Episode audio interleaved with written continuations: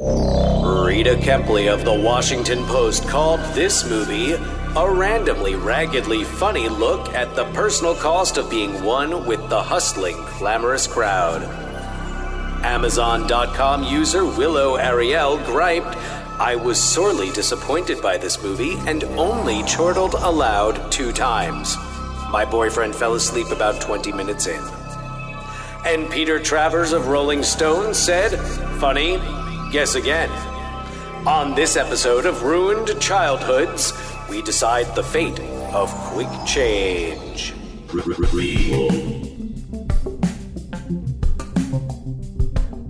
Sequel. Re re reboot.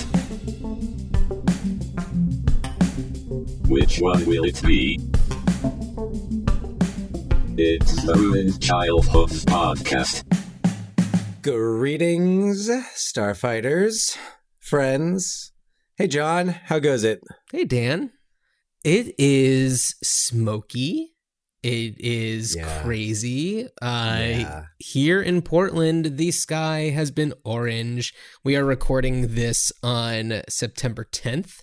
And uh, if anybody hasn't been paying attention, the West Coast is on fire. Are, are you getting much up there? Um, it is about to get bad.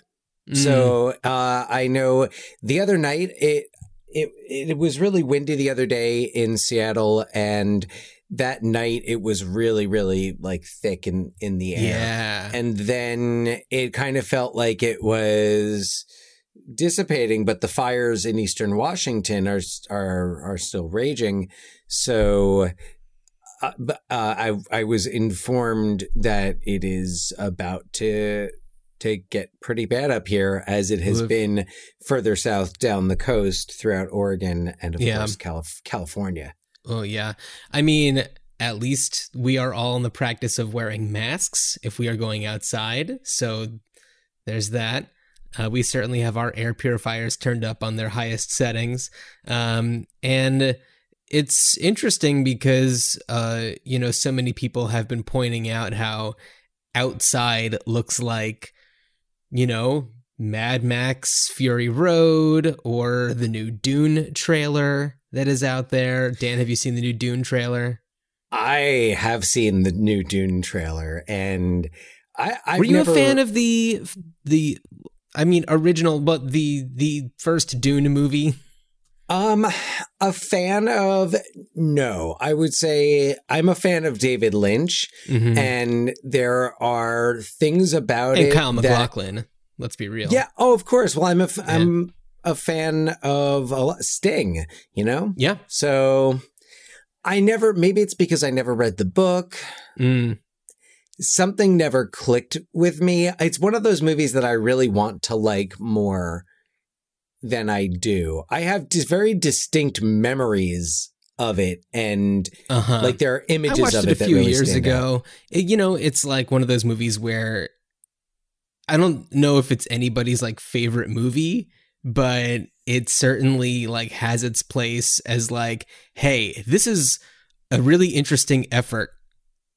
And so like the Oh. fact that there's this uh, you know, remake coming out or new adaptation that's coming out is kind of like I don't think that anybody's up in arms about, you know, about it. No, well, uh, Denis Vill- Villeneuve, uh, yeah, Villeneuve, Denis Villeneuve.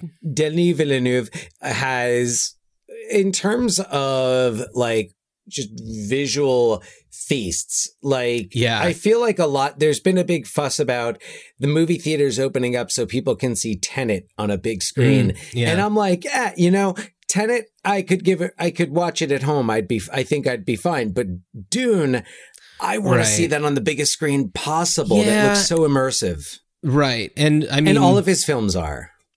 absolutely um I loved Blade Runner 2049. I thought it was awesome. Love And that. Uh, he- Arrival. Is just incredible. One of my favorite movies of the past 20 years maybe. yeah. And I love that he seems to enjoy working with Dave Bautista. Mm. I noticed yeah cuz I saw him in the trailer. I saw that he was in it and I was like and I was thinking like you know, he was in Blade Runner 2049 and it's like clearly they have a good working relationship or else you know th- when i see actors working with the same directors it just tells you something about their experiences together Just kind of like me- david lynch and kyle maclachlan Exactly. Yeah, David Lynch, Kyle MacLachlan, David Lynch, Laura Dern. right like Yeah. yeah the the holy trilogy there yeah so and i also just get when i when i see guys who i liked as pro wrestlers Mhm. make it big in hollywood it Yeah. makes me feel a little you know kind of outside the realm of just action movies Right. Um, I mean, it's definitely a natural progression for uh, people in that in that wing of the entertainment industry, and it's it, yeah, it is kind of cool to see it. Uh, with the exception of like when it's played up that they are just like wrestlers being in the movie. I think, and I, I don't Well, know, like Hulk, Hulk Hogan. Yeah. I, I, but it's like suburban commando and even like rocky 3 it's like it's not like they were playing up him being well i mean well rocky 3 playing up being a wrestler for sure but uh he wasn't know- but he, he doesn't do anything outside of pretty much just being hulk hogan in Right. this under these oh circumstances in blade runner 2049 you know dave bautista is wearing like little tiny glasses and he's like a shut-in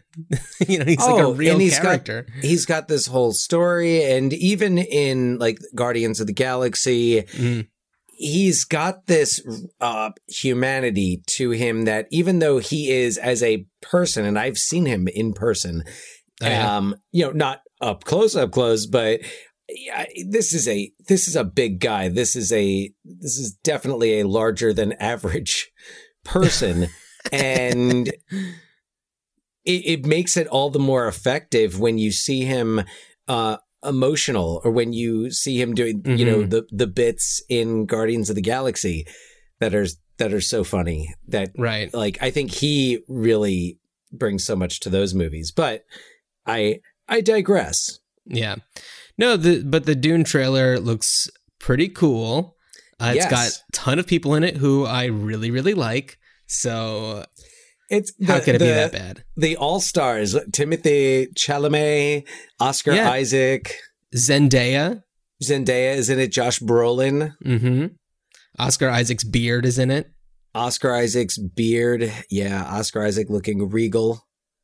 In Well, that. isn't he like a king of a planet? he is the king. well, yes, Yeah. he is. Yeah. But but So he know, better look regal. You could be a king and not look regal. This you is true. Richard the Third. Sure. Yeah. Why not? Yeah. Uh, so there's a few other. Um, Do you have a one more? Any one more things? Well, I, I just want to go over a few things that I read in news remake reboot news world. Uh, this is just a real quick one, but uh, allegedly Michelle Rodriguez said that the next Fast and the Furious movie is going to take them into outer space. I oh John. As soon as you said next Fast and the Furious, I was just like outer space in my head. Yeah, And Yeah. I, I Oh. just I was like I need to do nothing more than just read the headline. Basically, it was on Slash Film. it's the And, uh, Moonraker of the franchise. Yeah, right. It's like where what else do they do? Um, they've done everything else, and then I But also they saw still have that, a movie that hasn't come out yet. They've got the one where John Cena plays Vin Diesel's evil brother. Oh, right. I forgot about that. Fast Nine. Oh, wait. Then that's the same one because she says that Fast and the Furious 9 goes into space. So I guess there's an element to it that is interstellar. So excited. The only other thing that I saw that caught my eye is I didn't realize they were doing. Did you know they're doing a RoboCop prequel series that's all about the Dick Jones character, the creator of E ED 209, Ed 209? No, is it like? Is it going to be like like the RoboCop version of like Succession, where it's like Dick Jones rises through the ranks at OCP or something? I don't know. I you know the the slash film article was likening it to kind of how Better Call Saul is focuses. It's like a you know a Breaking Bad uh, spin off that doesn't involve Walter. Uh, you know, so Right. I, I don't know. I, I feel like I feel like this is the type of thing that we would come up with. Where it's like, what about a prequel about this guy? What a fascinating character he Oh, must be. Yeah, but I would definitely go with the Clarence Boddicker character. Yes, I, I who knows? Maybe he's involved. Like, I want to know, I want to see like little Clarence Boddicker, it's like, bitches leave. And my favorite line in that movie. Yeah, I mean, it's too bad that we have to do some one more things because what a perfect segue for Kurtwood Smith. Oh, seriously? Yes, yes. Um, very excited to see him pop up in, in quick change. Before before we get rolling, I have I've been neglectful in my promotion Oh, of yeah. So uh sorry, we just started going. Yeah, no, I'm I'm sorry, and I meant to mention this uh, over the last couple of episodes. But first of all, want to shout out Big Kev's Geek Stuff. Recently celebrated their 600th episode. Wow. I was I was there in the beginning because this was Oh yeah. back in in the days when I lived. I had an apartment with Big Kev of Big Kev's Geek Stuff. Yeah. Uh, and Matt Matt lived there briefly while I lived there, and they started doing the podcast and invited me on just because like we would hang out and I would get angry and I would rant about some ridiculous thing and Mm. pop culture and they had me do that on the podcast a couple of times. And then it kind of just went beyond that. But Sure. uh, I, I did I did uh, revive the character for the 600th episode. Oh, really? That's Um, great. but yeah, but just wanted to congratulate them on that. And yeah, also, no kidding. um, Jake Asal and the Lighter Side podcast. Mhm. I Yeah, this another. is about your your other life, your your day life. I did aside from the part at the end when I promoted Ruined Childhoods. Yeah, that's us. I I yeah, it was all about teaching uh, in the age of COVID, and right. uh, this was before we started the school year. Uh, we started the school year last week. So, uh, but this was uh, recorded a few weeks ago. But one of the teachers that's interviewed had already started her school year remotely.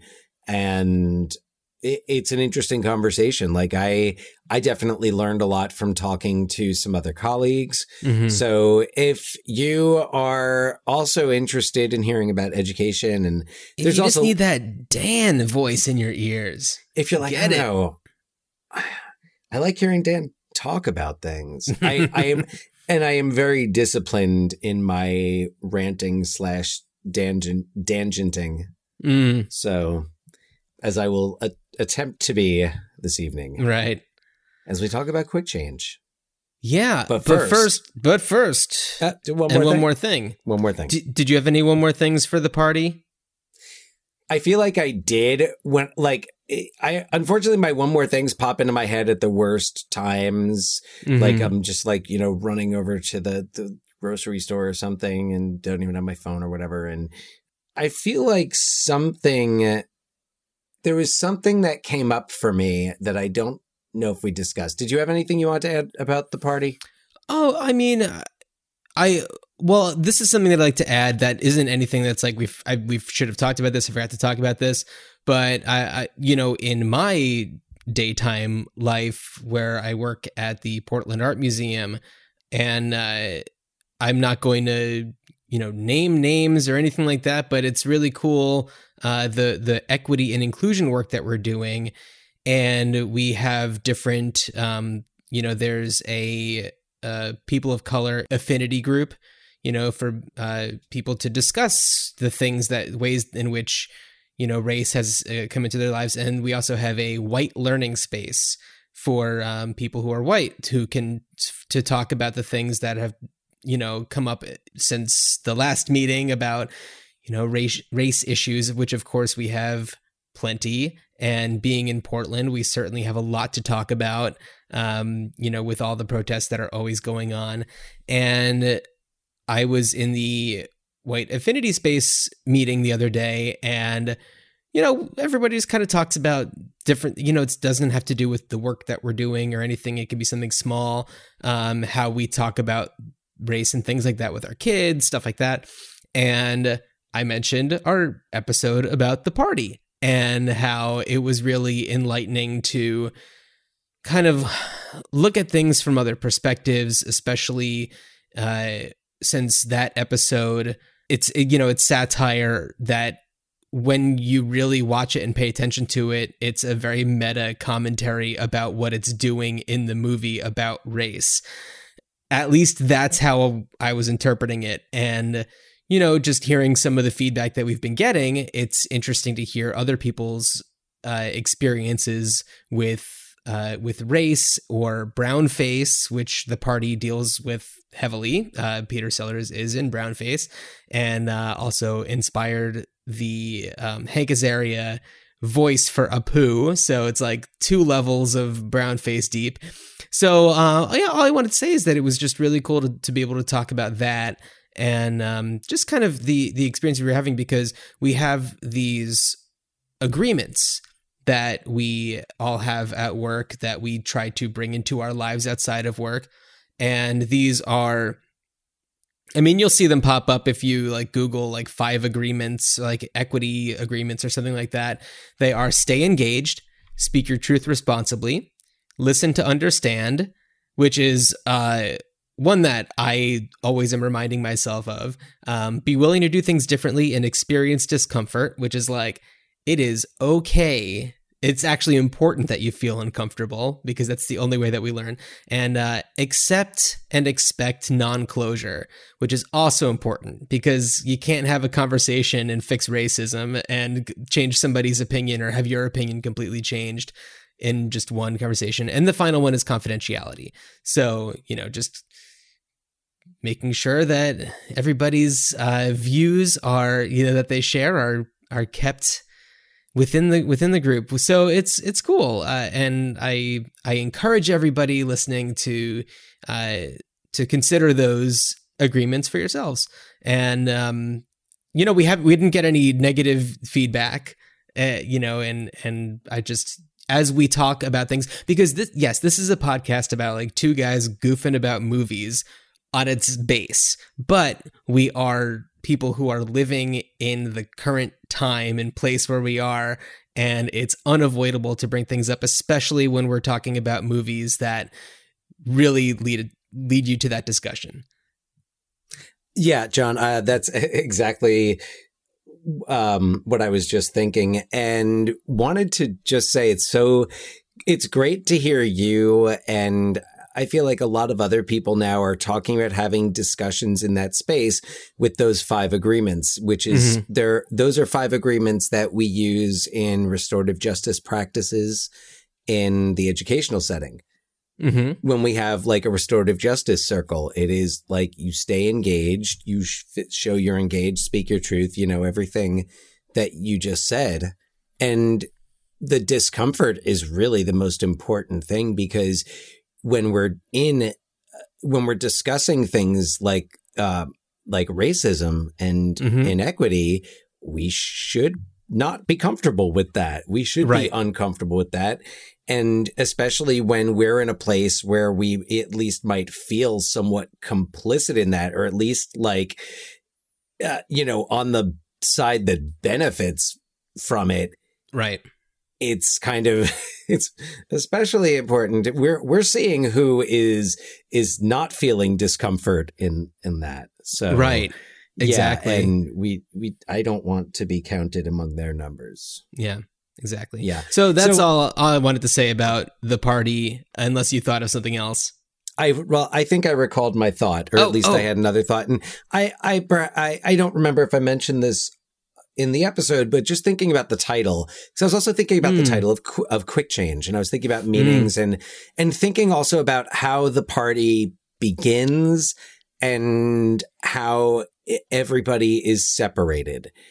Well, and how how the, did, do, do, you, do, do, you mean the movie the party or how the actual party in the party begins because i don't think the, that we even talked about how the actual movie begins with the movie no, not, set we talked about it briefly we talked about it briefly Oh no, I mean like the actual party mm-hmm. party mm-hmm. is very it's it's not socially distanced, but there's just like that distance whereas by the end it really is a oh, party. So it goes yeah, it goes from being parties right mm-hmm. like separate parties like the uh, you know the cowboy and and the the girl he's with and, and the, the producer and, yeah. the sen- yeah and then it's just everybody all in the pool with the bubbles all together and the you know the uh Hirishi or the um I- was that- Harundi. Harundi, the um Peter Sellers character talking to the the daughter of the uh the the, the senator the producer whoever owns the house That's the daughter of the um the studio head. the studio head. Okay. So, and just like those, the perspectives, like you're talking about, I love the title because we think of separate parties. Mm-hmm. And this really shows what happens when separate parties let down their, are, are almost forced to let down their guard Mm-hmm. and end up metaphorically all in the pool together. Right. And it reminds me, I'm sorry if I'm, I, if I'm, you know, repeating things that I already said, but it reminds me of the movie Bulworth, Mm. Warren Beatty, when he's talking about race issues and he was just like, Everybody just got to keep fucking everybody till they're all the same color.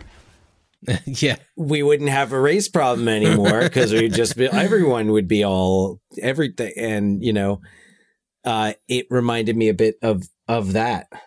So, Yeah. that's my one more thing. Okay. Well, then let's talk a little bit about Quick Change. Y'all saw it as the title of this episode. Dan mentioned it a second ago. We're talking about the 1990 Bill Murray starring and co directed and produced. I believe he co-wrote as well. I did he Uh, co- I no. don't know if he co-wrote it. No, no. No. Um, uh, it is based based on the book by Jay Cronley. That's right. Uh, I believe it's actually technically the second, maybe the first of two adaptations of that book, but I, I not like it's the other one is called Quick Change. I think it's just another movie that was adapted from that book story wise. So hmm. I'm going to go through a little synopsis. This one's very brief. You ready? Go for it. Led by Grimm, the charming mastermind behind a bank robbery netting a cool mill, girlfriend Phyllis and best bud Loomis attempt to escape New York with their booty, but their bank robbery skills far surpass their navigation skills. Unable to find the BQE on their way to JFK, these three clowns end up getting mugged, harassed by the new tenants of Phyllis's apartment, involved in a mob scheme, involved with a problematic cab driver, and are all the while being chased by an old timer police chief Rotzinger who has a score to settle. All the while, Phyllis is pregnant with Grimm's baby and is hesitant to flee the city and start a new uncertain life. It all comes to a head when the gang, the mob, and the cops all make it to the airport in a major confrontation. When Rotzinger sees the elusive mob boss Lombino on the plane, everything aligns. Lombino is the only criminal that Chief Rotzinger hadn't been able to catch, but he does do it with the help of Grimm, not realizing that he's the bank robbing mastermind that got him all into this mess. So Bill Murray plays Grimm, Geena Davis is Phyllis, Randy Quaid is Loomis. Jason Robards is so good as Chief Rotzinger. Tony Shalhoub is a cab driver who does not know any English. Um, we have Phil Hartman as Edison, the current tenant of Phyllis's apartment, and um, Bob Elliott, Chris Elliott's father uh, of Bob and Ray, plays the guard at the bank. Uh, Stanley Tucci plays Johnny, one of the mob, I don't know, mob guys. Kurtwood Smith plays Lombino. Yeah, Kurtwood Smith, the aforementioned Kurtwood Smith. Spoiler alert: he he's Russ Crane. Right. I- I- that's his his alias, Russ. Russ nobody, Crane. Nobody talks that way to Mrs. Russ Crane. Yeah. Uh, yeah, this came out in um, this came out 30 years ago, so I'm not worried about spoiling it for anybody. No, I- yeah. so no. and I I kind of chose not to really talk too much about the thing that's most remembered I think about this movie and what's on the poster as with Bill Murray as a clown. You know, he the the actual bank robbery itself is just such a small component to this movie. Um and you know when I was watching it the other I watched it a few weeks ago and I don't really remember the movie that well because I think I had seen it when I was really little, but I went into it expecting it to be kind of like a dog day afternoon type of situation where like the entire thing is this bank robbery, but it's like, oh no, they're out and the rest the movie is actually about their journey. that's Act One. Act One is the bank robbery, pretty It's much. It's like act 0.75. It's, you know, it happens pretty Yeah. fast. So, um, yeah, I don't know. I thought that that was kind of interesting that that wasn't really the meat of the story. Right. Right. Though I think it it it sets up a lot right off the bat. It sets up a lot about the about the three characters, about Loomis, Right. uh, Phyllis, and Grimm, even before you know it's them. And the I, the first time I saw this movie, and I was like thirteen, uh, I don't, I didn't realize, I wasn't just like, oh, that's Geena Davis in a blonde wig. Yeah, yeah, because Geena Davis and uh, Randy Quaid are acting as just people at the bank that are hostages, but they're It's a In on brilliant plan. it's yeah, it's a good plan. It worked. It And wouldn't. It couldn't. It couldn't work now, just with cell phones and all the surveillance that's everywhere. I don't think right. because they'd be looking at cameras from like the subway and you know stuff like that. This movie is very much though about what's what's interesting is it comes out not long after LA or I think wait, did LA Story come out after I think LA Story might have come out the, the I year feel like it was might have come out in ninety. Um, I just don't know how ninety.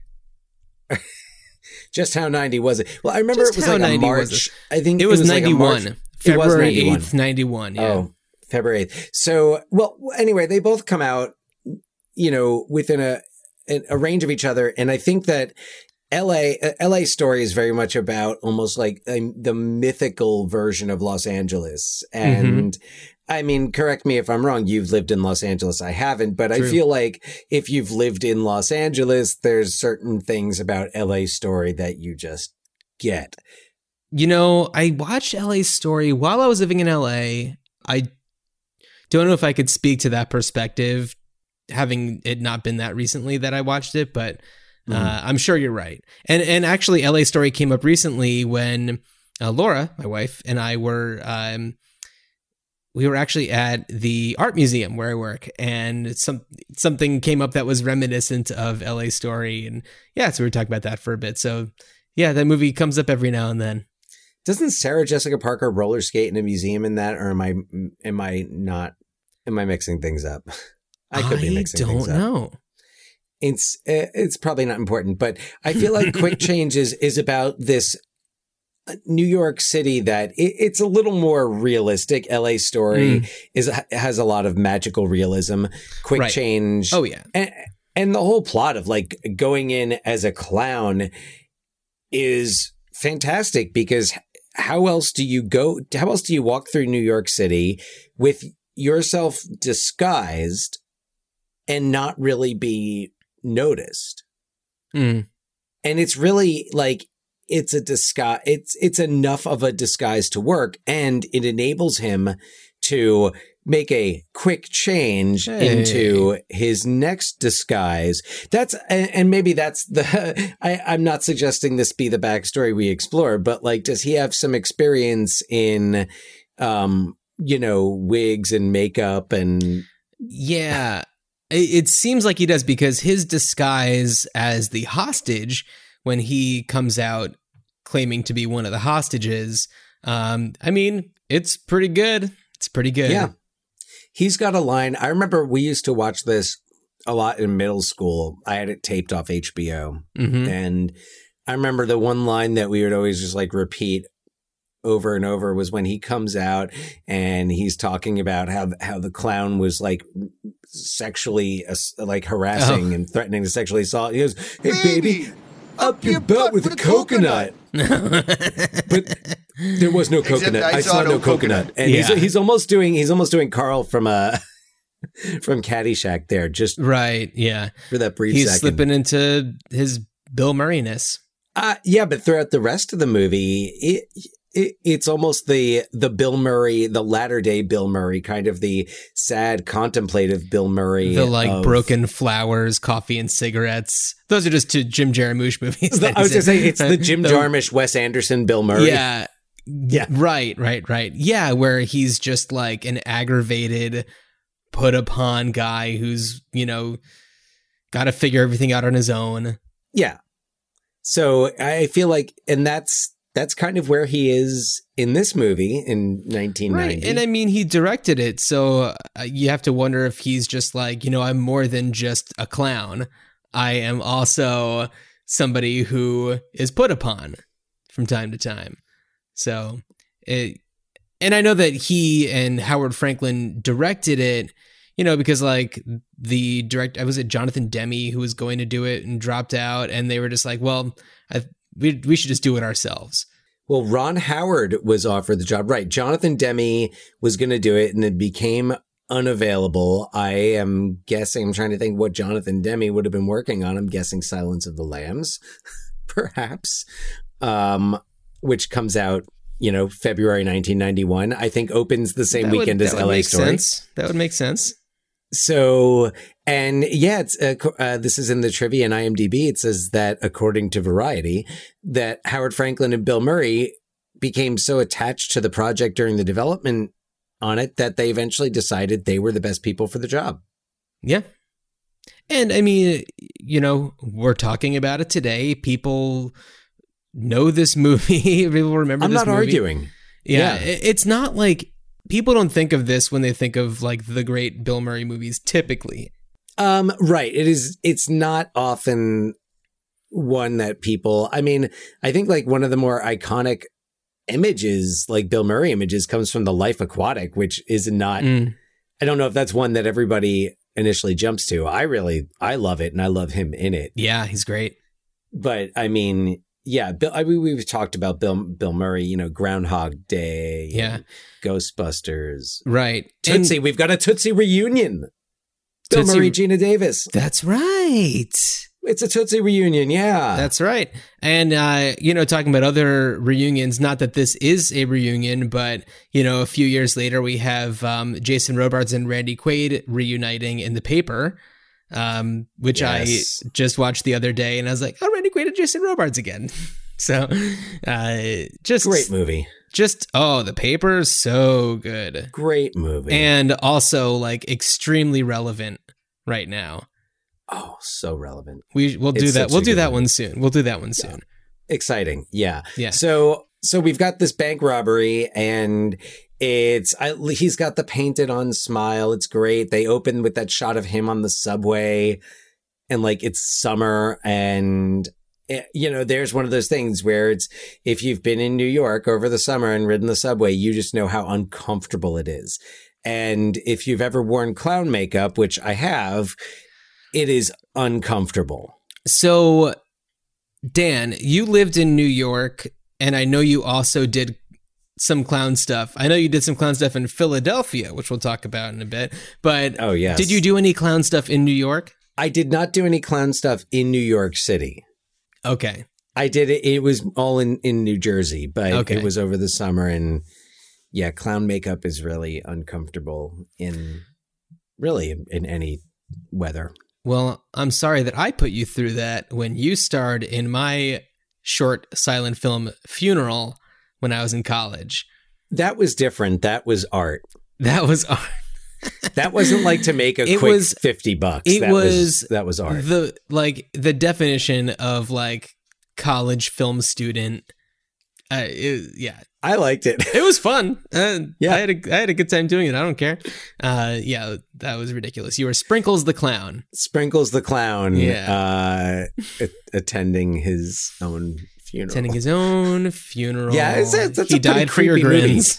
He died for your grins. I'm remembering, I have shots of it in my head right now, and I'm remembering it was like pretty creepy, but very much like the, you know, film student who just got into French New Wave. Oh my god, it's so funny because right now I'm actually like going through all of my DVDs and digitizing them, and uh, just so I can just get rid of the physical media. And you know, a lot of the things that I acquired were around that time. You know, the early to mid 2000s, and there's like such range because it's kind of like Police Academy 6 City Under Siege and then there's you know Ed Wood and there's like the discreet charm of the bourgeoisie and then it's like the it's just like oh yeah this is like a real snapshot of my life in my you know early 20s Yeah. yeah. So I um, understand completely. Yeah. Yeah. So uh, another thing I wanted to talk about is, uh, you know, while we're on the subject of the the clown situation, is that a year later, Bobcat Goldthwait put out Shakes the Clown, which was touted as the Citizen Kane of alcoholic clown movies, and uh, you know, part of me wonders if like, and and I think that there were a lot of times when I would maybe confuse in my head Quick Change with Shakes the Clown not now, but like, you know, when I was younger, because they were these two movies that have very similar, like, I don't know, posters or VHS cassette covers. It that- shakes the clown. It's him standing like with his legs spread over Julie Brown. Julie Brown, yeah. Not downtown Julie Brown. No, the other Julie Julie Brown. Brown, of Earth, Girls, Are Easy. Yeah, Earth Girls Are Easy, Julie Brown. Uh, right, but it's, you know, just like there's the clown on the cover. They came out close to around the same time, within a year of each other. And uh, yeah, I, you know, and it's like, I want, I'm sure there are other people who, you know, confuse the two of them, maybe thinking that Quick Change is the Bob Bobcat Goldthwait one, which I have to definitely revisit since especially since Bobcat Goldthwait's career, especially directing career, has gone in such a really fascinating path.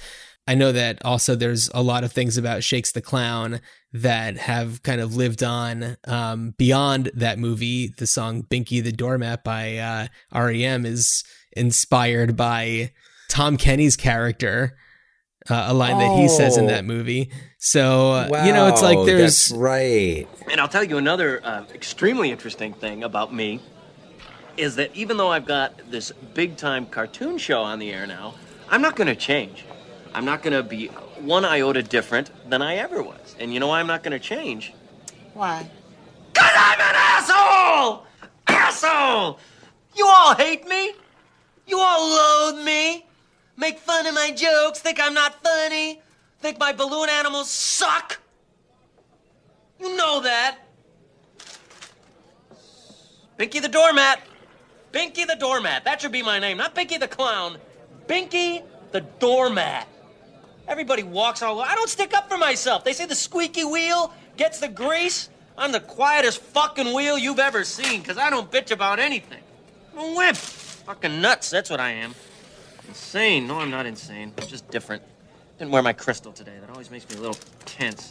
you know, it's a, a little cheap movie with made by somebody who just kind of has the passion and clearly has made a lot of money from doing police academy movies so is uh, experimenting with their uh, their comedy so definitely i definitely want to give that one another watch but let's yeah let's let's go back to to quick change because this is this is really a a road movie you know you're traveling through new york trying to get to jfk I don't know. It's it like you were saying, like it definitely feels like a very realistic portrayal of like 1990s New York. But slightly surreal, like the part with the jousting when they're, I guess they're in Queens. that. They're going to JFK.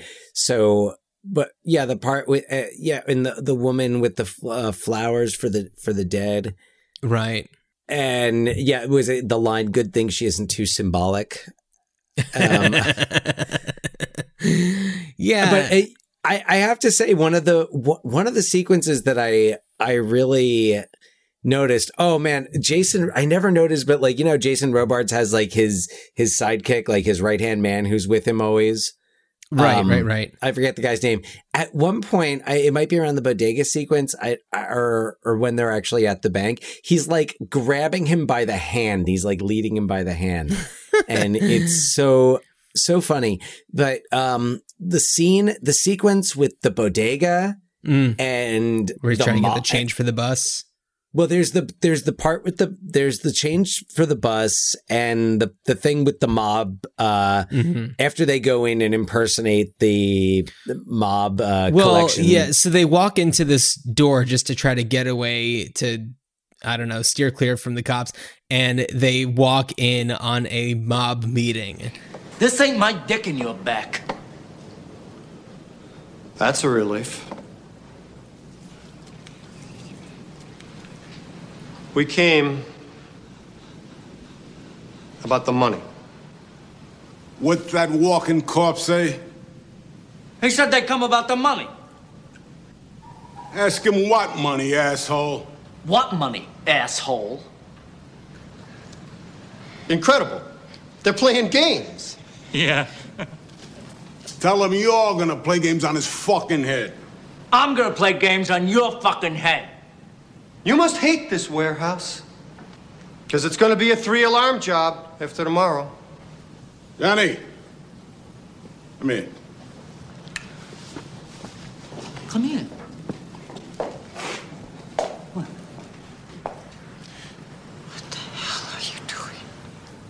I have no idea. I don't know. We'll ask him. You want me to ask him?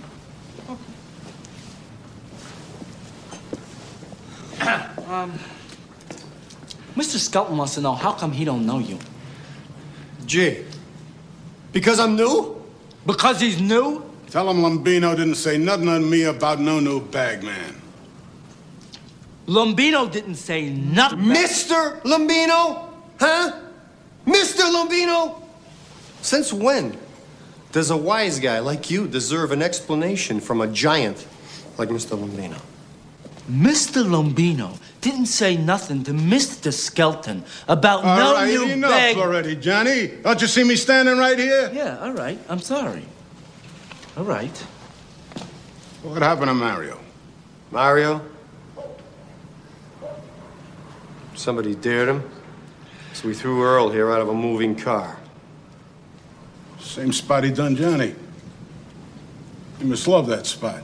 The man is an animal. He's sick. All right. I'll give you the money. As soon as I call Lam, Mr. Lombino, to check you out. Fine. Actually, perfect. I can hear Mr. Lombino now. Skelton just called me to check on Chip. Mr. Lombino, please. Skelton. I guess Chip wasn't so hot. Guess I have to put that animal, Mario, back on Skelton. No. Wait, Uncle Mike? Uncle Mike? Uh, Mr. Skelton, wait a minute. No, wait a minute, wait a minute, wait a minute. We don't want Mario to come in here, that big bald giant with, with the stupid sunglasses, knocking everybody around for kicks. I mean, you know, I mean, nobody's stupid enough to do this for a few K. They gotta know that Mario's gonna come after them and pull out their livers. I mean, you know. I think that I might be right on this, so, you know. It's good.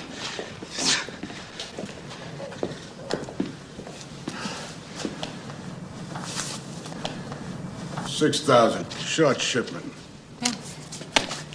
Well, You know, when I first heard the rumors about uh, Lombino being back in town, I said, no way. I mean, the man never leaves his uh, haven in Nevada. but, but now that I see you, I know it must be true. He's come to put his house in order. And that's why the man is king. Drugs, protection, you name it. Lombino is king. Yeah, and you know Bill Murray use using his his Bill Murray character wits to get himself out of a situation. You mean Mr. Lombino? Yeah. he is uh he's great. Um I mean it, it's so great and especially because Randy Quaid is just like a complete mess the entire time. I don't know. Yeah, It's it's yeah. wonderful. It reminded me of Analyze This when Billy Crystal is sitting in the meeting for, for Robert De Niro at the end, like towards the climax of the movie. And Who is this guy? What the fuck is he doing here? Who I am? Who I am? Who, who am I? Who am I is a question for the ages. That's one we're all searching for to find out who I am, who's in there, who wants to come out and go, hey, I'm hungry. Who I am is too deep and, and perf- almost, you gotta go in deep and pull out the thing, like with that movie where the thing came out of the stomach and ate up the people on the fucking spaceship. May they rest in peace. My name is Ben Sobel. Leone. Ben Sobleone. I'm also known as uh, Benny the Groin, Sammy the Schnoz, uh, Elmer the Fudd, Tubby the Tuba, and once as Miss Phyllis Levine. But that was at a party, it was years ago. I smoked at the Tupep and I had a quackalude, and then suddenly I'm in fishnets and singing show tunes. These things happen, but it has nothing to do with what I'm here with you fine gentlemen today. So I apologize. That being said, I'm also known to the people who know me the best as the fucking doctor. The second part of your question that you asked me is uh, why am I here? I am here representing Mr. Paul Vitti as his consigliere. Consigliere. Never correct me in public again. Do you understand that? Mm, you broke my heart, Jelly. You broke my heart. I apologize for the second interruption. As Mr. Vitti's consigliere, I am intimately involved in all aspects of the Vitti family business, and I am prepared to speak for Mr. Vitti on all matters. Bada bing, bada boom, betty boop. Okay, doctor. Let's stop with the bullshit. This is like this is the second time you've mentioned analyze this on the podcast in the past like four episodes or so. Really? I want to say it was like when Box Brown was on, you mentioned it. He, I think he mentioned it. I don't think I brought it up, but Well, it has come up. okay. No, it just made me like, I wonder if Billy Crystal was like a little inspired by this because uh, I, I feel like the way he just kind of like, you know, jumps into it is, is great. But I love how Bill Murray plays that scene. And, but yeah, it's that type of character that very few people could, could pull off as, as we'll Yeah. Yeah, absolutely. Um, and I'll, you know, I, I also really just want to give a huge shout out to Jason Robards, who uh, I feel like I was doing some reading up on Jason Robards, who is like a Navy veteran, you know, World War II veteran. And if you look at his list of credits, both on stage, screen, television, wow. Like, this guy worked. And it's so funny because, like, I was reading, I think on his Wikipedia page, it's like most known for, like, political dramas, like, uh, or, um, it was like presidential dramas. And it was like, not to me. You mean just all the president's men? No, it was Like- talk because he was like he was Ulysses S. Grant in something, and you know I think Oh, he just did a lot of like Civil War type stuff, stuff that like is probably not on our radar. A lot of television stuff that was Right, like but- historical. so like but generational like like you know our parents might think of jason robards more from from that Sure. than from parenthood, Parenthood. or magnolia right. Oh, Magnolia, his last movie, incredible. oh my god incredible. Um, he really Amazing. went out in a, a fantastic way. Like that's Hell of a Magnolia is one of my favorite movies. But uh, yeah, but it's like a hell of a movie yeah, all the President's Men, a very similar role in the paper. Like, I don't know, he's just one of the best. And uh, big shout out to Jason Robards. And it's like, big shout out to Jason Robards for doing this movie. You know, yeah yeah absolutely dude can hang. Dude can different. hang. dude can absolutely hang he's great and he just like you know he gives it his all he, he always does he always Yeah. did And in the pouring it synopsis, out for jason robards pouring a, a major one out. And uh, you know, I um I, I said this in the synopsis, but I don't know if it's completely true.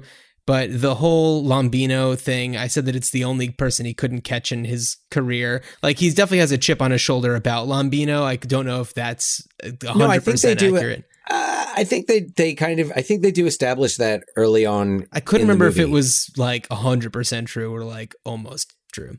because I feel like he's talking to his little sidekick about retiring and Yeah, and it's like oh yeah you know this it's kind of like catching the bank robber on his last day would Yeah. make up for right. not catching this career this organized crime figure that he's been pursuing his entire time hmm his Right, entire yeah. you know And it- not his entire career but I think that that's that storyline is really fascinating to me, and it it's so perfect that it's Jason Robards in that role too. Just love the guy. yeah Um, yeah yeah, and then uh, yeah, so we got Tony Shalhoub as this cab driver because Randy Quaid's car does it like fall into like a riv- like a river or something like that. Like a, I feel like it. He's- Um, Yeah, they're trying to follow the. I, I think they're trying to follow a map, and in my mind, I was like, "Oh, you could totally do this," where he's just following the GPS, and it Oh. doesn't, you know, leads him right into the to the river. Um, no, I think that they for- were no, like was parked out. No, they were parked. And they were inside, I think, Geena Oh, Davis's apartment, and yes. somehow it like the brake a came fi- up. They're or- parked in. Oh, they're the parked fire zone. hydrant. You know, They're because- in front of a hydrant. And you know what? Yeah. I, I I couldn't remember exactly what it was because Randy Quaid's character's car has a situation in the paper and I didn't want to like confuse the two, so I was like I don't I just don't remember because in that one he's like double parked and whatever. So well, the car's a big a, a big problem because that's how. That's like Ran- when Randy Quaid screws it up for them in the first place. oh, by honking the calling- horn. Yeah, with the horn. Yeah. Yeah. Yeah, so uh, Bill Murray as you know the clown is uh, on the phone with Jason Robards, claiming to still be inside the bank, and then um, Randy Quaid accidentally honks the horn, and he's like, "They're not in there. He's he's off somewhere." Don't insult me. Now you get me a respectable monster truck, and don't get back to me until you do, okay? What was that? What was what? Don't try to change the subject. No tilt body, no hostages. I want hostages. It's gonna take time to find a tilting hydraulic body. Well, that's not my problem.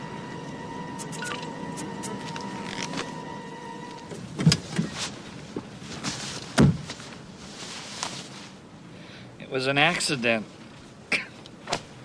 They would have waited forever to go into that bank. Just throw me out of the car and run me over. I could have called them from anywhere in the world tonight just to tell them I was still in the bank. That's a car horn. Yeah. So I, I was like, don't sound like William Devane. That's a car Devane. horn.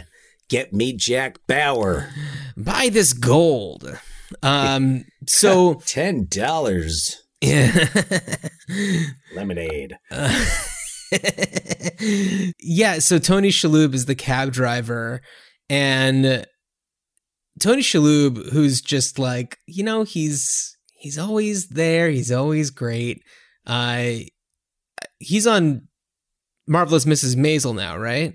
Is Yeah, that still going? Yeah. Yeah. So- but I feel like I, I feel like this character was almost a Tag- was this um, bef- sorry, this Wings. wings Yeah. wings yeah but but more of the kind of just generic stereotypical like New York foreigner cab Right. driver Yeah, pretty stereotype. much. Which, um, if I'm not mistaken, I believe Tony Shalhoub, uh, he was born in America, but you know his ethnicity is middle, maybe Middle Eastern somewhere. I don't know, but uh, it's definitely like I I'm so like aware of when people are doing putting on heavy accents where I'm just like, should you be doing that? And then it's like Tony Shalhoub was like, oh no no no, okay, you're good, you're good, you're good. And uh, but yeah, Tony Shalhoub was really funny. The, you know, it's just one of those characters that you just want to be like, no, don't do that. you know, he's just so frustrating. Uh, Yeah, Stanley yeah. Tucci as the mob guy is great. This is that really the good. phase in Stanley Tucci's career where he's just playing these like small, like small time like crooks.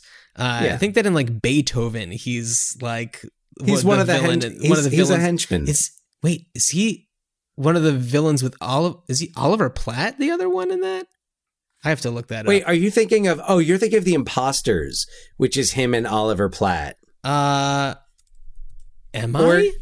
I want to I mean, say that also okay. in Beethoven. Uh, Ollie P was in Beethoven I'm looking it up. Oliver Platt and Stanley Tucci and Beethoven. no kidding okay and then they reunited for the imposters Yeah. which is a fun little movie Wow. Cool. Can't believe I remembered that.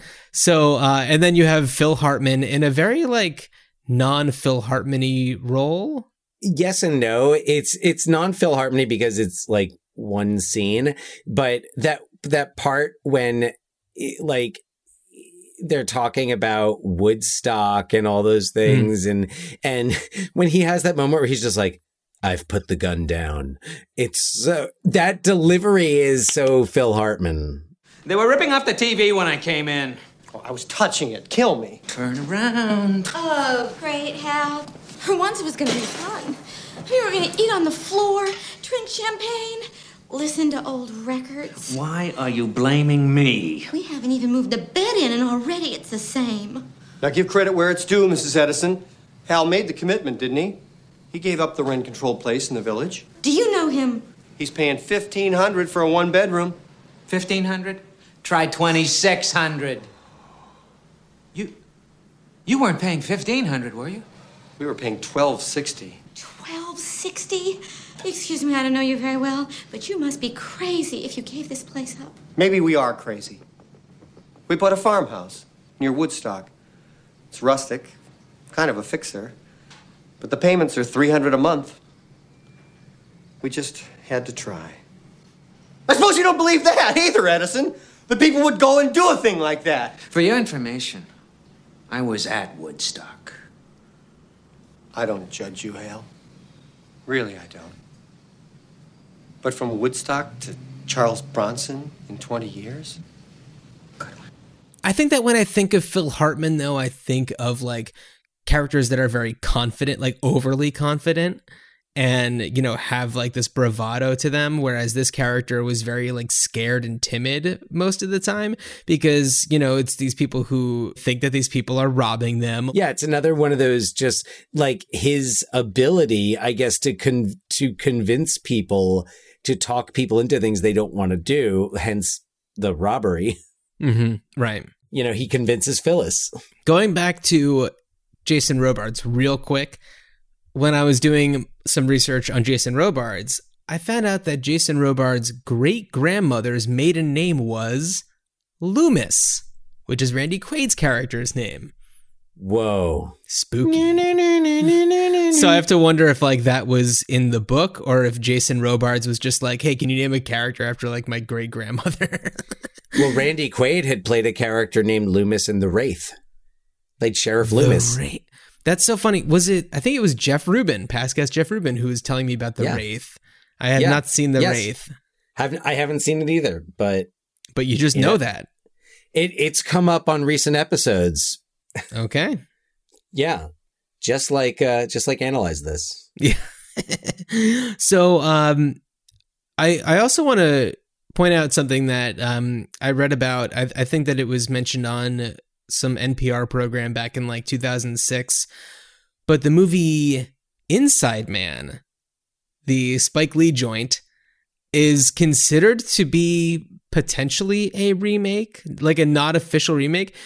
There's no clown aspect to it, but it is all about this heist situation and then the it like the rest like it plays out plot wise that's what the npr people i have not seen the inside man i think since 2006 so i don't remember it but they were the critic for the npr was making the argument that it could be looked at as a remake of quick change you're looking at me like i'm crazy but i'm not making up this theory No, this is you're not actual you're not real crazy. critic Whoever at NPR that was somehow given permission to write about such things. Before there was The Inside Man, there was a movie called Quick Change, a comedy about a bank heist that seems to go right but then suddenly wrong. It stars Bill Murray as a bank robbing clown who can't seem to get any respect. I said we're closed, bozo. I wouldn't. And that's Mr. Bozo, okay? What the hell kind of clown are you? The crying on the inside kind, I guess. This is a robbery. This is a robbery. It is. Thank you. Geena Davis and Randy Quaid also star as Bill Murray's fumbling accomplices in the film. They're pursued by an equally fumbling NYPD, led by Jason Robards. This movie was released in 1990, and the premise, even some of the scenes, bear a striking similarity to this year's Inside Man. Joining us now to talk about the films is Weekend Edition's entertainment critic Elvis Mitchell. Elvis, thanks so much for being with us. Thank you, Scott. And by the way, this is a gun, not a gub. That's probably my favorite scene in my favorite Woody Allen. When Woody Allen made movies. Now that was yeah.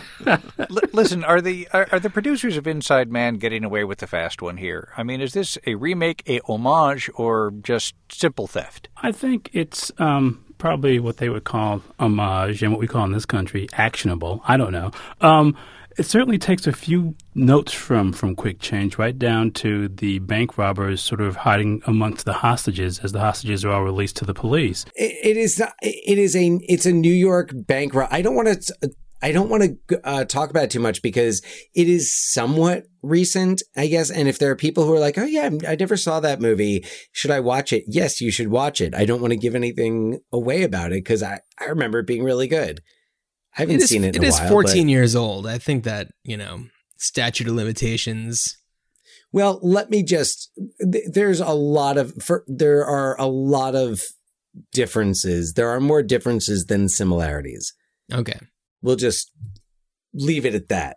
All I'm saying is that it has been documented by a an actual critic that it they made that that connection. Whether you did or not, it's here or there. I didn't make it because it's not there. Okay, fine, fair enough. Yeah, I, I don't know.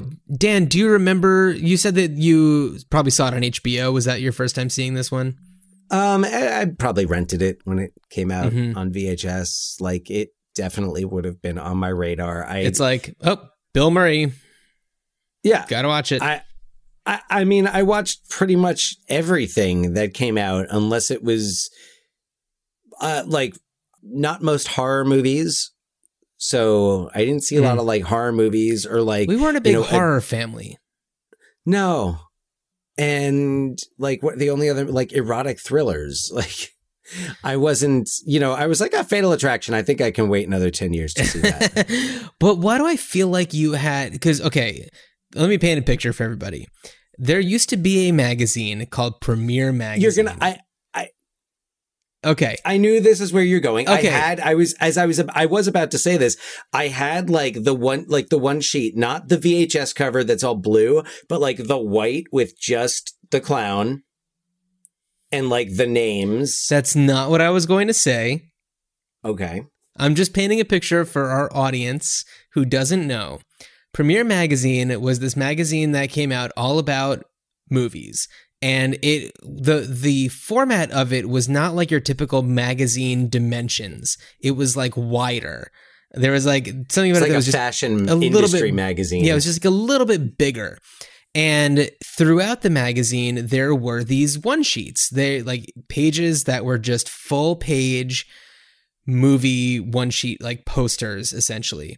And I'm sure that somewhere there's got to be a picture of your room because it was like every wall was covered with these posters from these movies ripped out of Premiere magazine on the wall with that like blue tack. I don't know if anybody remembers. I don't know if it even exists anymore. It does. It does. I I've does. I haven't seen it since your bedroom in the 90s. But it's I don't know, uh, you haven't been to like a Duane Reade in, in a long Well- time. I, feel, I don't know where else you would get it. Yeah, I. Walgreens. Haven't haven't come I'll across them. Thank you. I won't use it. But it's like this putty and that got all over the walls, but that's how this stuff was on there. And Dan, you're talking about how like erotic thrillers weren't part of but I remember like sleeping with the enemy was on your wall and like you know Sleeping with the Enemy is not an erotic thriller. it's it's pretty much pretty much how is no, it but not? not like Basic Instinct. Right, but I mean they're in the same they're in the same genre. Sorry, I've been uh, watching a lot of Jeopardy, so the way that he says genre genre Genre. genre The genre. uh, yeah, yes, but I saw Sleeping with the Enemy in, in theaters. So the the what went on the wall was that only what you had seen or maybe Yes. wanted to see? No, it did not go on the wall unless I had seen Okay, it. I want to know I did not I don't know the rules of the wall. No, I couldn't. I couldn't make a false boast. that would be. But it doesn't have to be a boast. It could just be like a, hey, I really like the artwork on this, which is, I don't know. What are you looking at? I at saw like everything anyway. I saw if I liked the artwork on the poster, I saw the movie. Fair enough. Fair enough. Fair enough. Like, Um, yeah, Yeah. I, I mean, like, I, I'm sure that there are some of them where if I saw the poster, it, I'd get like that, like a quick flash of like where it was on your wall somehow. So, and I'm pretty sure that actually is so. uh, And I, I, I'm trying to think of how I could give directions, but I'm pretty sure that I remember where approximately where it was. I think it was like there was a closet. Wait, are you talking about quick change or sleeping with the enemy? Uh, uh, quick change, quick Okay. change. Um, I think that it was kind of along the the top of the wall, uh, past the closet. Okay. There was a closet, Which is currently inhabited by our father's World War II books and Howard Stern books. and all of his copies of Howard Stern books. Yeah. It's not that there's a lot of Howard Stern books. It's All just of his a few, many copies of the like three Howard Stern books. Oh, So boy. yeah, his, his World War II books, his Yeah. Civil War books, and yeah. If these I'm walls could sure talk, Change- they'd say, I'm pretty sure quick change. If these walls could talk, they'd say, "Can you get this blue shit off of me after thirty fucking years?" Yeah. So, it's an uh, R-rated movie today, so Yeah. can So swear. I I've been marking all of these episodes as explicit just in case because I feel Oh. like something comes up. I I do try to behave myself if we are. On they come up as that might appeal explicit. It's fine. It's Okay. fine. It's fine. Who gives a shit? Yeah. So Dan, do is there anything else that you want to really go over with Quick Change? Am I am I missing Um, anything? No, it's just it's it's one of those movies that I think it, it- people of uh you know that generation, people of of our generation are I I think those who saw it have an affinity for it. I don't think it's for I, I I feel like there's some people that would be turned off by it because it's not a typical comedy. And I remember as a kid, I it wasn't my favorite comedy to watch because it, it had some really dark moments in it. Yeah, it gets some flack because like there's really nobody to root for. Like you're rooting for these bank robbers, and it's like they're well, the, she's the only one that you you know, and like Loomis is just kind of like pathetic. And Well, Loomis and I haven't made a Mice and Men reference in a while, so Mm, here we go. Loomis and Grimm are your Lennie and George. right? Mm-hmm. Loomis just follows whatever. Loomis worships Grimm. Yeah. The relationship is. I, I'm curious about the relationship. Like, um, I, I want to read the book Mm. to get some more background on the relationship because it looks like like Grimm and Loomis have kind of been around each other, like grew up around each other. Yeah, it seems like that. Yeah, but and and then Phyllis has been in the picture for I guess a number of years.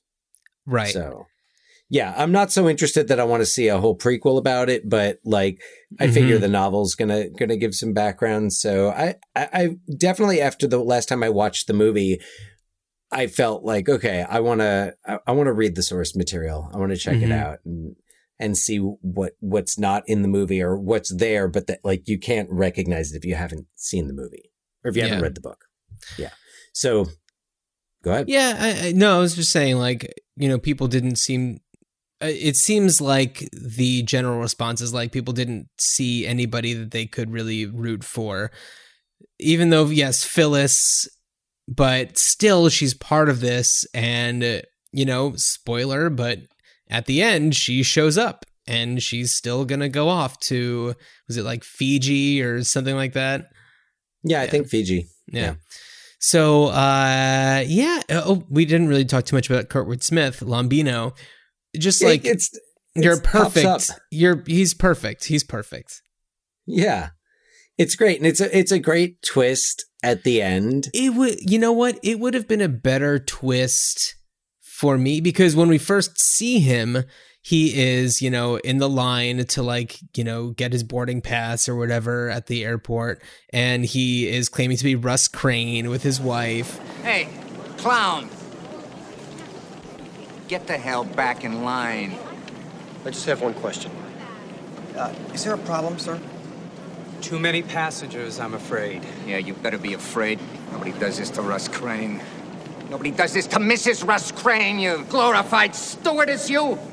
What's the matter with you? You afraid to do a man's job? But the fact that it's Kurtwood Smith tells you there's something more to this character than just like the rude guy at the airport. I don't know. I guess I, I didn't I didn't think about that when I was when I, when I first saw it. Well, yeah, I mean, because what? I mean, RoboCop. What else was he doing around this time? I mean, Dead Poets Society. Yeah, he had a, a you know he had a pretty significant role in that. Yeah, but I Um, guess if you clocked him as being an actor that you recognized, you would know that this isn't really like this Russ Crane character is not just some asshole at the airport. Yeah, But it is Yeah, a, I- it is I a nice so, yeah. twist though that he's on the plane. I mean, weird coincidence that he would be on the plane and that Well, also if he's a know. major mob figure and he's just like he's making a scene right. at the airport yeah. in public, uh, Not you know, laying and, low. like yeah. I mean, there's still cops around around the airport. Like this, is, I know this Eh, is 1990 you know, less thirty so. years ago. well, yeah. So um anyway, I got to say when I watched it recently and it's like I wonder if like if this was a bigger part of my childhood, maybe I would have liked it more. But watching it a few weeks ago, I I didn't love it. I felt like the ending wasn't it just kind of like I, I wish that it kind of went on just a few minutes longer or like I don't know there was just something about it that just didn't sit right with me um it didn't end with the three of them sitting on on a beach sipping drinks out of coconut shells with a calypso song playing. yeah uh reading the book that Danny DeVito writes at the end of um Throw Mama from the Train Precisely. yeah uh no Yeah. uh, it, and it wasn't their ending that I wanted more of I feel like it was more Rotzinger's ending that I wanted more of um I, I don't know well, they have it. Because he's well, because he they- is the one likable character. He is the one that you're rooting for. I mean, I guess we are living at a time right now where you know it's very we're in a very anti-police time. Yeah, and that's also, but that's also like th- reality, and uh, you know, we're definitely not anti Jason Robards. No. So, uh, it- but and and it ends. I think that that's something I see is the the frustration where it ends with him realizing as the plane is taking off that that was like, yeah, we have to get accommodation for this Kapowski. I mean Chipowski. right. Yeah, that's And then- how. uh Yeah, because what is it, Chipowski? That he says his name is at the Yeah. beginning or something like that. Yeah. Um, or at the not at the beginning, at the uh Well, when he says his name is Chip. He, he's Chip. He's like, I want you to call me Chip. Right, but at the beginning of the movie, when he first tells his name, like that's how he makes the connection after the plane is like not until off. the end. It's not until the end that he says Chip. He says in the beginning, he's like, you can call me Chip. That's what I meant. That's what I meant. Yeah. Okay. Yeah.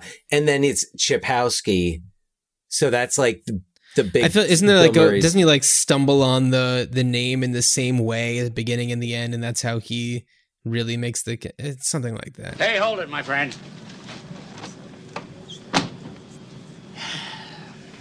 Thanks for the assist. No problem. I'd like to give you a commendation. What's your name and address? Oh, that's great. Uh, Dan Dan. Chipowski S K I ending. Mm-hmm. And it's 111 Astoria Boulevard, Queens, New York. 11101.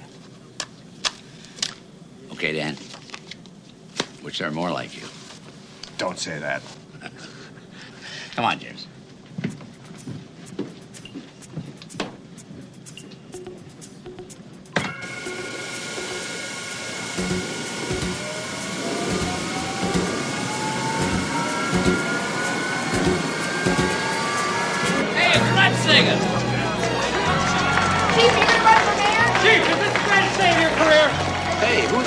These guys?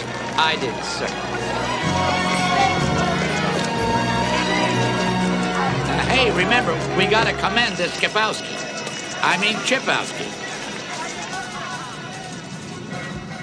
Yeah, I mean, I totally get it. It's a, it, yeah, and I think that there's definitely a nostalgia factor for me Mhm. in watching it, and it's also interesting watching it, uh, looking at New York circa 1990. Sure, and Yeah. you, you know, just kind of like the the the things that have remained constant versus you know what what was kind of the general impression of the city then so and and also as i've been learning more about organized crime in new york in the in the 70s and, and 80s it's uh you know like some of that stuff made a little bit more sense to me. Okay. yeah Uh, I mean, But- what about it made more sense? Um, I I think the the randomness of oh they just opened this door and Uh-huh. there's a, a and the fact that like oh so that is kind of plausible. That would have Mm, that gotcha. that actually I mean and it's it's it's cartoonish it's a little cartoonish. It's a little s- surreal. I feel like and this is where there's a f- I see the flaw in it. Like it's it's a fun movie. I'll I'll watch it again. I Mhm. yeah but I, I think part of the part of the flaw is like the other there's an unevenness to it Right. hmm and the the tone of it it's very uneven where the beginning of the movie is very much and I, and I I kind of think this is intentional but don't know why but the beginning of the movie is very much like Hollywood this is a Bill Murray summer Yeah comedy where he's playing this clown who robs a bank. And we have all this interplay, and it's shot very much in that fashion, and the music behind right. it is very much like it's more a bank robber yeah, today. It's definitely it's more heisty. It's yeah, and then it takes a lot of really slower, weirder turns throughout the movie. Right, and it, well, it becomes After Hours, it, it, it- which is Mm. another movie I've I've watched somewhat recently. Um, Martin Scorsese's Right. After Hours, uh, with where Griffin Dunne just kind of gets uh, you know sucked into the uh, you know seedy nightlife of East Village, New York, Right, right. in, in the mid '80s. So, and it becomes, you know, whereas for him, it's just like he's just kind of wants to get home to wherever he feels safe in his in his comfort zone, wherever he lives in the movie. And for for Bill Murray, it's just like New York is this hell that he can't escape. His name is Grimm. Grim, yeah. Like so uh, I'm wondering if there's some if there's supposed to be some more meaning to this if it's if it's one of those like hey like quick change we're going to make a quick change in the movie you're going to get go into this movie and Yeah. and you're just going to be like oh this is a this is a fun Romp. summer summer romp and then next thing you know you know there there's the the jousting scene Yeah. and it's like what is happening here Well, and why I- is it happening I think that what's happening and why it's happening is you have two people who don't have much directing experience, if any at all. I don't know if Howard Franklin really did much before this. And I know he didn't do too much after this. I know they did Larger Than Life together, but yeah and he did the public eye with joe pesci when was that? that was 92 Yes, that's after this. Yeah, so it's like, I don't know. I feel like maybe under the direction of somebody with more experience, you would have had a more cohesive tone. But mm-hmm. I mean, still, this movie is remembered fondly and people watch it for nostalgia factor and enjoy it that way. But, you know, I don't know. Maybe it could have been something better, but we'll never know. Or will we? And that's what we're going to talk about now. or will we oh why what so you you you weren't you're not as much of a fan of the original is there anything that you would do to So, kind of shake it up as we know, Grimm is now the new criminal that Rotzinger has never caught, to our knowledge. So, what I'm thinking is we have either the child or grandchild of Rotzinger who uh, like making it their mission to like finish their father or grandfather's like unfinished business and track down Grimm and serve justice in whatever form that is. I don't know. So does Bill Murray end up like uh like a I, I don't know uh trying to think of how old Bill Murray is right now, but like a, a 70 Like year 70? old is Bill Murray gonna, he's going to be like a 70 year old fugitive and yeah, and I mean, like- maybe at the end of it, it's kind of just like, well, you got me. Now what? I'm an old man. Like I haven't done anything. uh, I haven't broken the law since then. I blew through that million dollars years ago. So like, what do you want from me? You know, and it's you know maybe just the satisfaction of finally getting to him, figuring out where he is. kind of have the roles reversed where it's the younger cop maybe looking to make a name for himself. Maybe he's not a cop. Maybe he's not a cop. Maybe he's a journalist. Maybe, you know, who knows? He could be anything. be a florist. He could Just be unemployed. who's- Yeah. Yeah. Who knows? He, yeah. Maybe he's, he's unemployed and he's like, oh, what else am I going to do right now? Maybe he's a podcaster doing a series about tracking down this long lost criminal who robbed this bank dressed as a clown in 1990.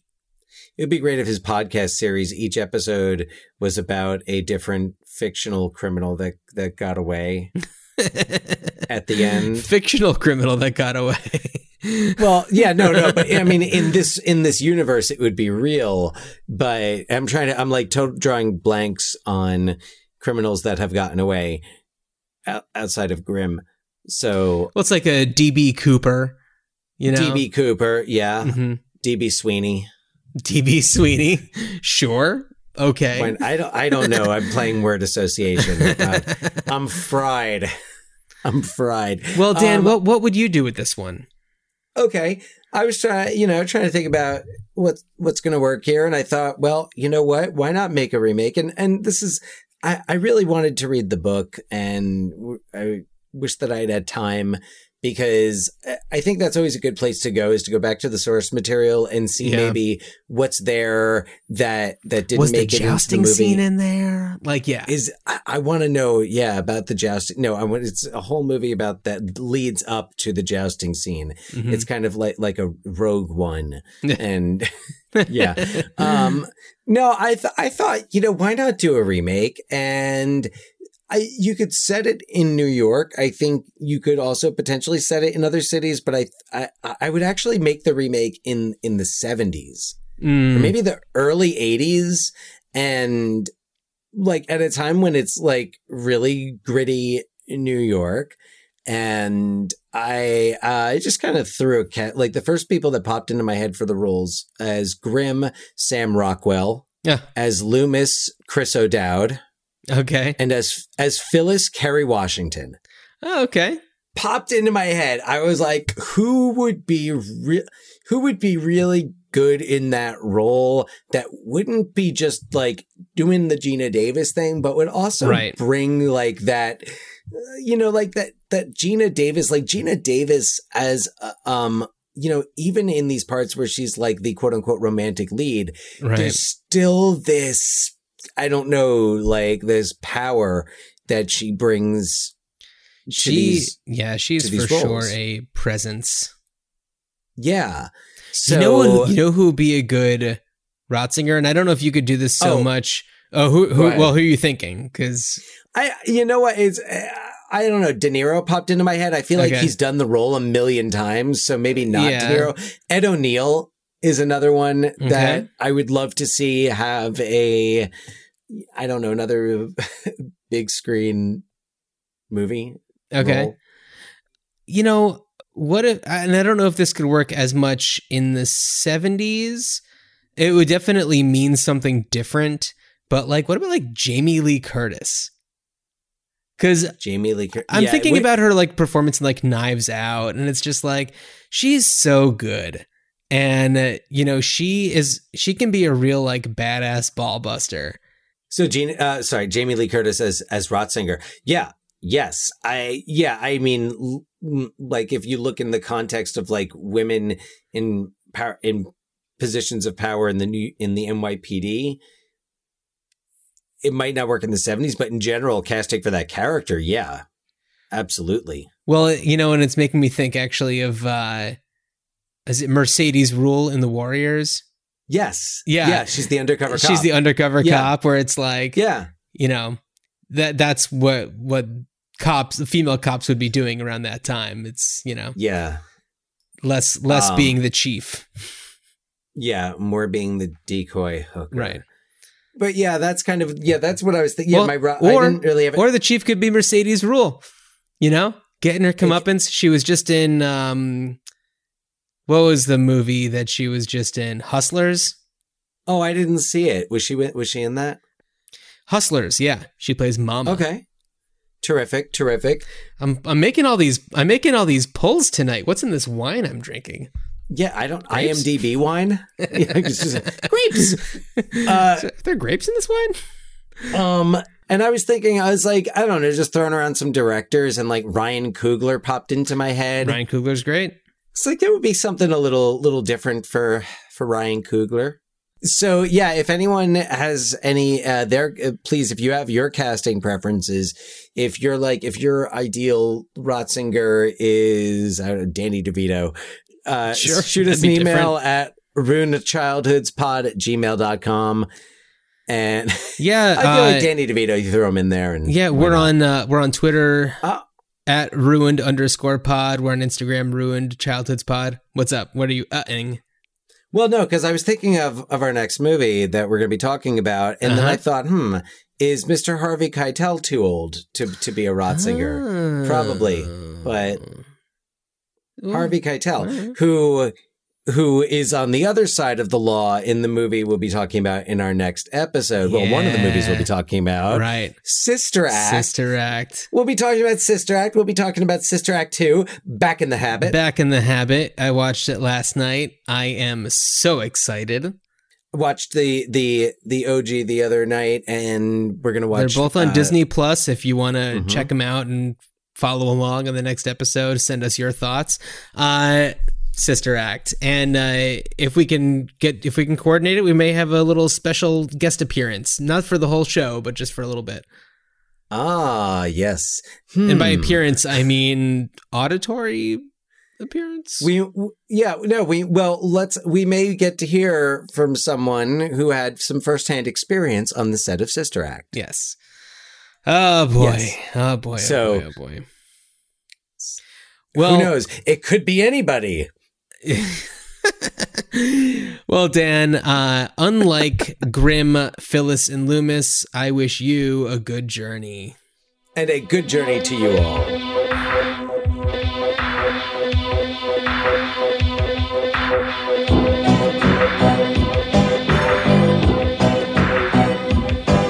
I was walking on the ground, I didn't make a sound. Then I turned around and I saw a clown.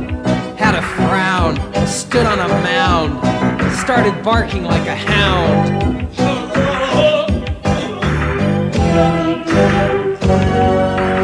When I came to it, I found he showed me something that was brown. So we became great friends, and late in life, he got sick.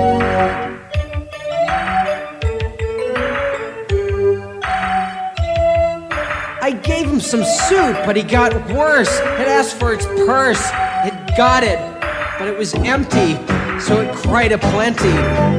I wondered what to do. I didn't know what to think, so I got a drink. And then I showed it something that was round. Then it died, smiled, fell on the ground.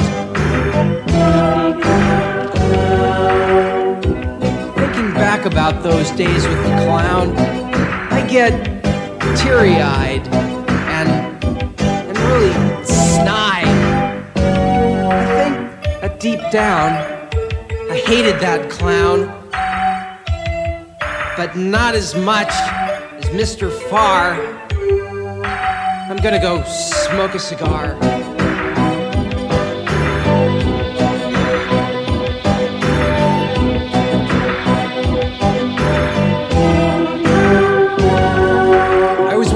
On the ground, I didn't make a sound, and then I turned around. I saw a clown. Clown. Clowny clown clown. I hate you, clown.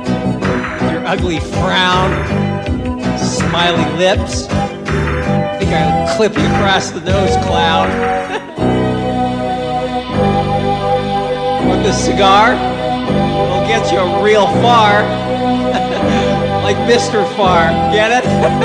Mr. Far? Clown. Clown. See what a cigar will do? Clown.